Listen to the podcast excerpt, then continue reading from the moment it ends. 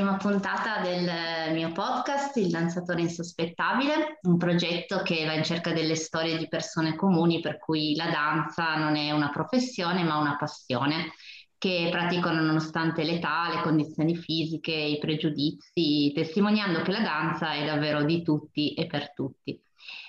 A raccogliere queste testimonianze la voce di chi vi parla, mi chiamo Valeria, insegno danza e amo raccontare le storie. E la nostra prima ospite è Lila. Buongiorno Lila. Ciao a tutti, buongiorno.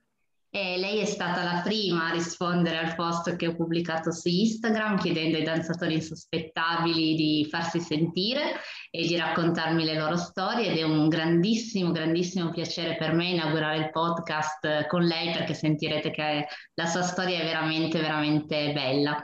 Grazie di essere qui Lila. Ma grazie a te, per me è un grandissimo onore, davvero, non me l'aspettavo.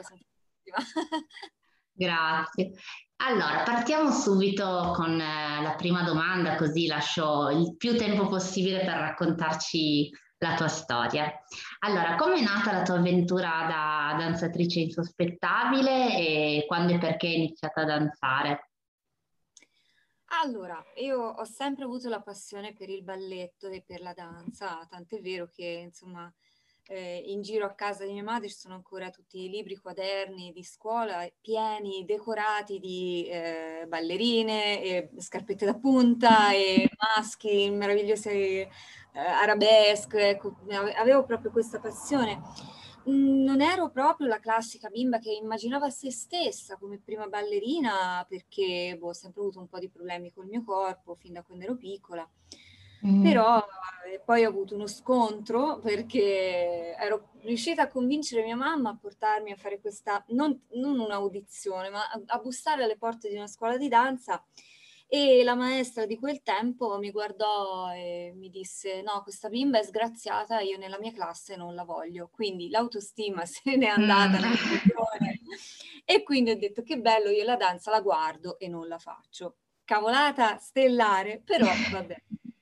Poi a 45 anni, quando c'è stato appunto il, il primo lockdown, che mi sono trovata ferma, mm-hmm.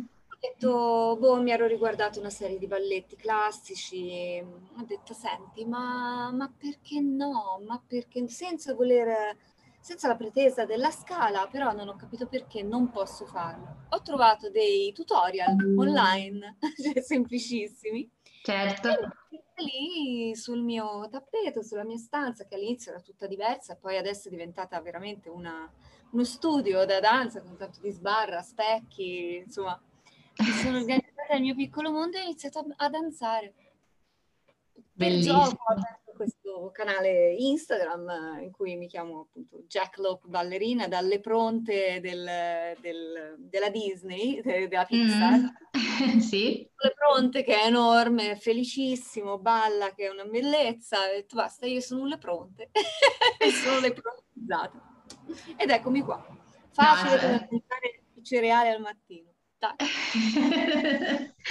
Bellissimo paragone. No, ma infatti, ehm, insomma, tante persone penso che si riconoscano nelle, nelle cose che, che, hai detto, nel senso che purtroppo a volte c'è un po' questo spirito elitario nella, nella danza, per cui eh, si tende un po' ad avere un po' delle limitazioni che a volte non sono così giuste, perché se si parla di professionismo è un conto, ma se si parla di una passione è veramente un'arte che può regalare grandissime cose a chiunque.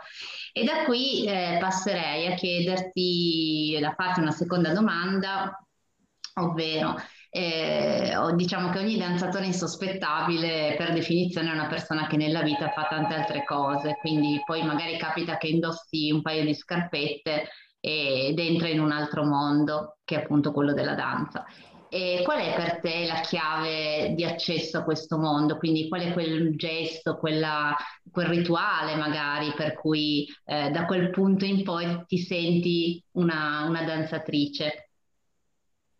Eh, questa è una bellissima domanda perché la chiave per il giardino segreto della danza per me è proprio l'abbigliamento, cioè il fermarsi, lasciare in accademia e quindi mi vesto, che è buffo perché insomma sono in camera mia. Mm.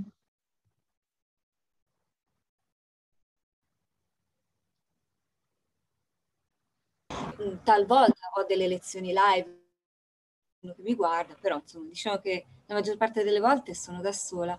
Eppure dallo chignon al, alla gonna, al body, insomma mh, mm, divento una ballerina, quindi lascio Lila seduta a guardare, che è l'insegnante peggiore e mh, lascio che Jack Lock ballerina sfarfalli per la stanza e cerchi il meglio di sé. E è veramente bello, non lo so, mettere su le punte, le, le punte, le mezze, perché le punte sono ancora un sogno ben, ben lontano. Vabbè, però... Ne frega, comunque. Dalle 18 alle 20 ogni santo giorno è il mio tempo, nessuno ne esiste più niente, si ferma tutto ed è, è bellissimo. Finalmente non sono più una spettatrice, sono una protagonista, quindi la mia scala in casa.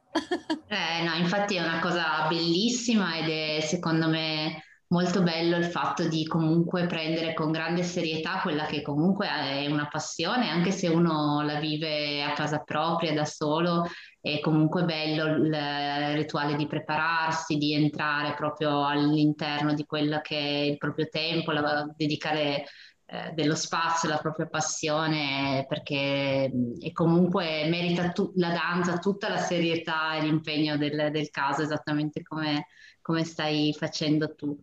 E, no, qual è stato il momento più bello di questo tuo percorso fino ad ora? Allora, il più bello in assoluto è stato quando sono riuscita a riprodurre un movimento.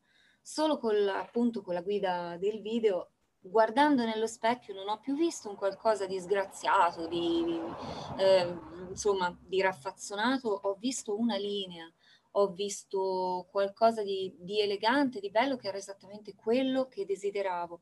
Da lì ho detto ok, ce la posso fare, ce la posso fare, ho continuato, ho continuato, ho continuato, senza chiaramente pretendere la perfezione, perché la perfezione non credo che esista, però conosco perfettamente i miei limiti, ma la cosa bella è proprio lasciarsi andare all'apprendimento, cioè trovarsi vuoti e avere la gioia di riempirsi è, è fantastico nonostante l'età, il corpo che davvero è tutto tranne leggero purtroppo, è sempre stato così, e l'avvenire di una disabilità, perché anche questo ha giocato tanto. Diciamo che le scuole di danza e le palestre in generale storcono un po' il naso davanti a me, non si prendono la responsabilità di una persona disabile e quindi mi sono, mi sono creata mia, il mio mini, mini posto dove poter essere quello che volevo, senza nessuna scusa, quindi se, senza dire, vabbè, non posso fare danza perché non mi vogliono. No, aspetta,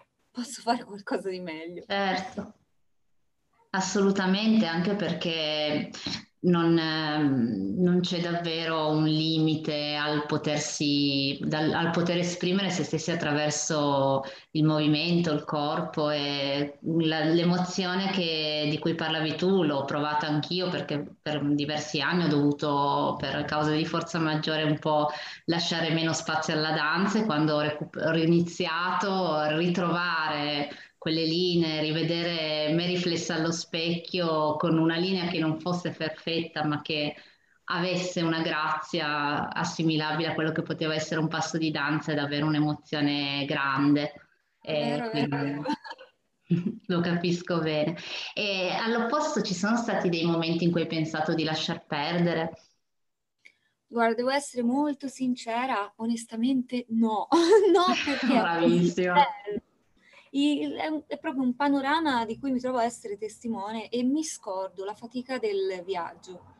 Quindi, appunto, quando capisco come ricavare un passo, quando eh, trovo l'eleganza in un, minima in un port de bras, insomma, mi guardo e dico dai, ce l'ho fatta, ce la sto facendo, la strada è quella giusta e in quel momento davvero mi ripaga di tutto, di tutti gli sforzi, della, de, mm, ah, soddisfare il proprio bambino interiore. Secondo me se soddisfiamo il nostro bimbo, la, insomma quella bimba che avrebbe voluto fare la ballerina, significa dar forza e valore all'adulto che sono oggi. Quindi mi sento molto più serena da quando ballo, mi sento molto più viva e finalmente ho dato davvero la, la voce a un desiderio che avevo, è fantastico.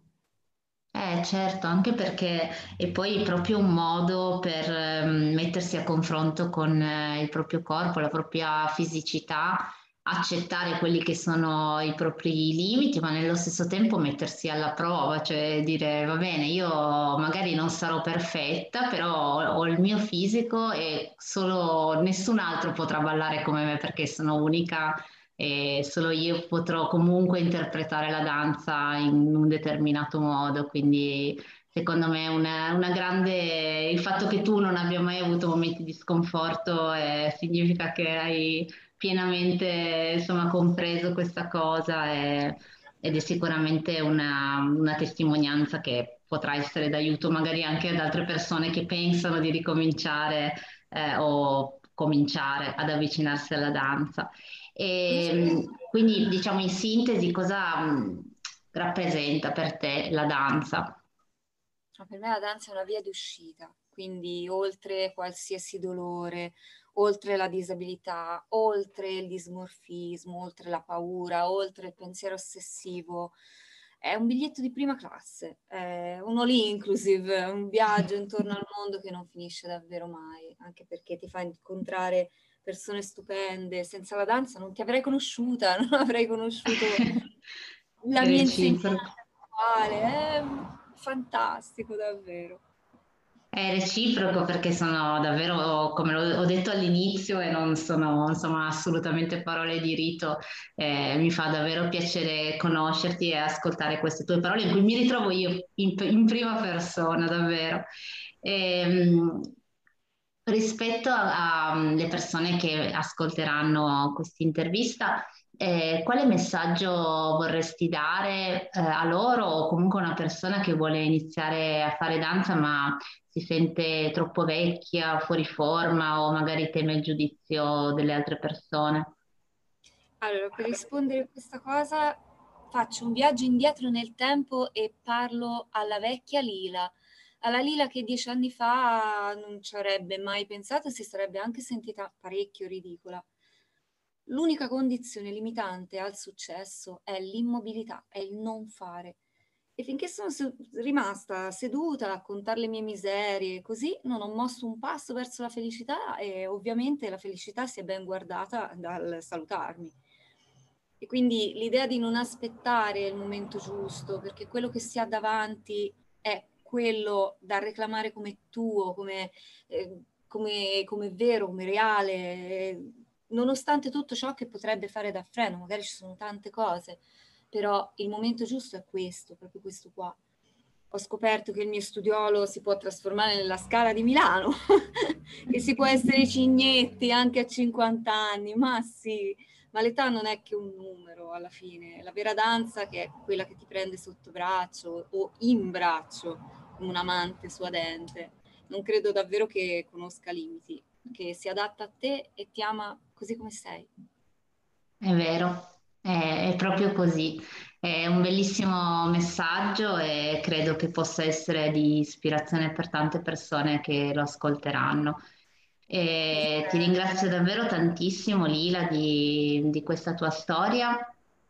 E se vuoi ripetere il nome su Instagram così se qualcuno ha piacere di seguirti.